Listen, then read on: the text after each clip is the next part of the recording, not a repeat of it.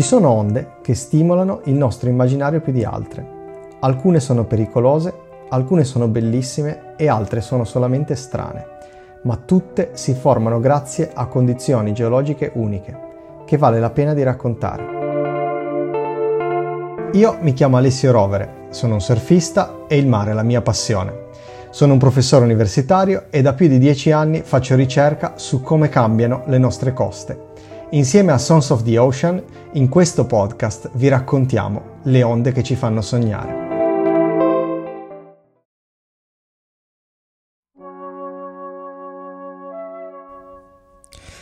Come i tanti surfisti della mia età che circolano nella penisola e nel mondo, sono cresciuto guardando dall'altra parte dell'oceano. I miei idoli si chiamavano Kelly, Andy o Mick. In camera avevo una foto strappata da Surfer Magazine e sopra c'era un signore di nome Christian Fletcher che volava due metri sopra il lip di un'onda enorme. Sognavo di surfare come Matt Johnson e di spaccare tubi con la testa come Leroy Smith, i protagonisti di Un mercoledì da leoni. Quando ci riuscivo guardavo il Pipe Master sulla tv via cavo di un amico. Sognavo le Hawaii e sognavo di poter un giorno anche solo vedere dal vivo la magia di quell'onda speciale che è Pipeline, di cui abbiamo già raccontato la storia. Stressavo l'edicola vicino a casa mia per sapere quando sarebbe arrivato Surf Latino, la rivista di surf italiana, e chiedevo che si facessero arrivare Surfer Magazine dall'America.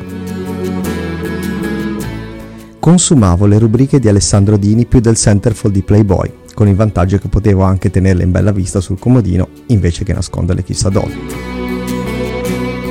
Da grande il surf mi ha dato realmente tutto.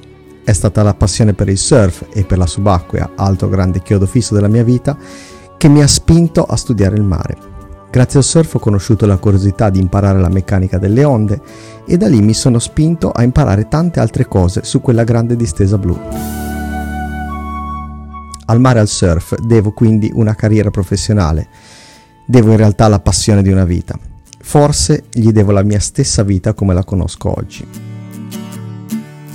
Da surfista molto appassionato, ma onestamente mediocre, ammiravo gli italiani che iniziavano faticosamente ad imporsi anche sul panorama internazionale. Ricordo quando Nicola Bresciani gareggiava a livello internazionale con più che buoni risultati e a tutti noi sembrava una cosa incredibile fuori dal mondo. Ricordo di tutte le sessioni fatte con Filippo Orso, campione italiano, nel nostro home spot e ricordo di aver pensato mille volte. Cazzo Shumi, chissà se fossi nato in oceano dove saresti arrivato. E lo penso ancora quando mi fa un cutback in faccia mentre risalgo dall'ennesimo chiusone. Italians can surf. The Mediterranean has waves. All'estero cominciavano a dirlo. Qualche pro surfer cominciava a venire dalle nostre parti. Ricordo che Andy Irons passò per la Liguria, ma chissà dove ero io. Lentamente cominciava a sparire la domanda Do you surf in Italy? E cominciava a dire Yeah, I heard of waves in Sardinia. Ci stavamo lentamente mettendo sulla mappa.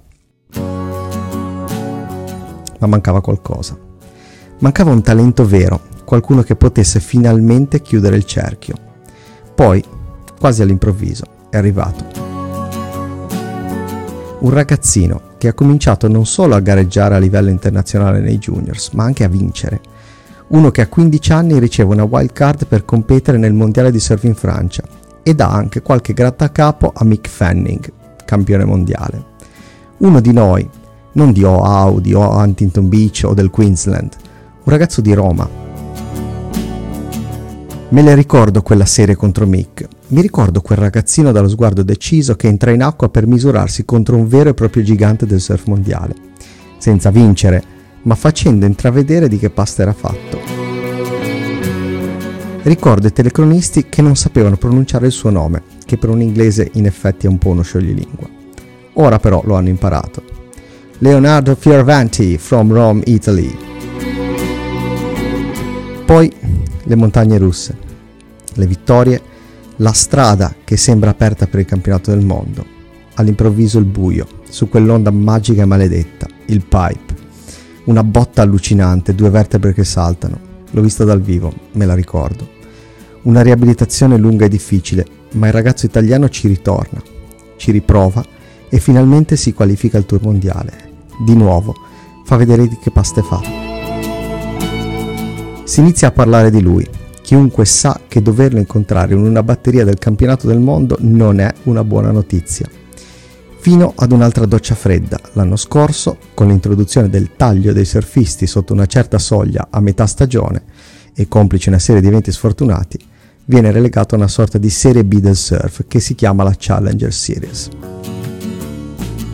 Ma lui è abituato a tornare a galla.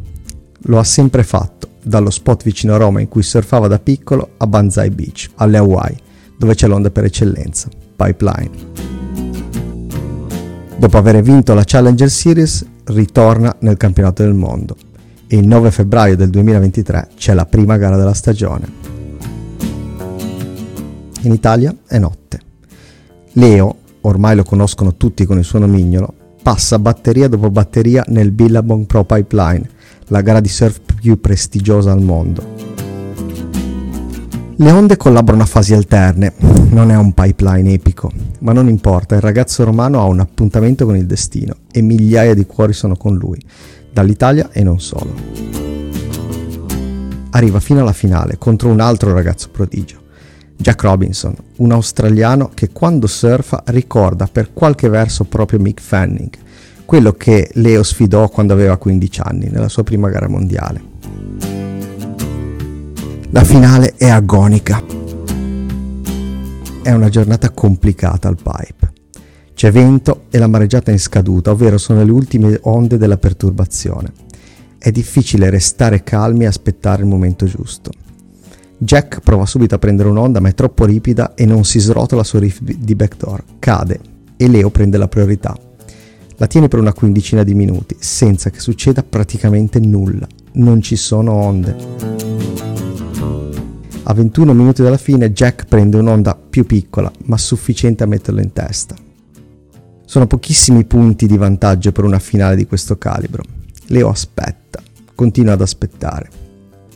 È una sfinge, si muove poco e tiene la sua posizione sulla line-up, come un vero surfista navigato. Ai 19 minuti dalla fine si decide a partire su un'onda. Non è eccezionale, che non basta riportarlo in testa. Ma la finale resta aperta. Leo ne prende un'altra, va in testa, sempre di poco. L'onda del pipe continua a peggiorare, il vento si alza, le onde si abbassano. Sembra quasi Banzai, ma non Banzai Beach, la spiaggia di Pipeline, Banzai di Santa Marinella, che è un'ottima onda ma a volte anche capricciosa, dove lei è cresciuto e dove ha surfato la prima onda. Sembra tutto scritto, ma la dura legge del surf colpisce Leo a una manciata di minuti dalla fine. Jack trova, e davvero non si sa come, un'onda migliore delle altre, si porta in testa. A Leo servirebbe un punteggio di 5.18, un punteggio medio-basso, che al pipe lui potrebbe ottenere ad occhi chiusi e con le mani legate dietro la schiena. Lo sappiamo tutti. Ma aspetta un'onda che non arriverà mai. Il tempo a disposizione finisce e vince Jack. Purtroppo, questa non è una favola e almeno per noi non c'è lieto fine.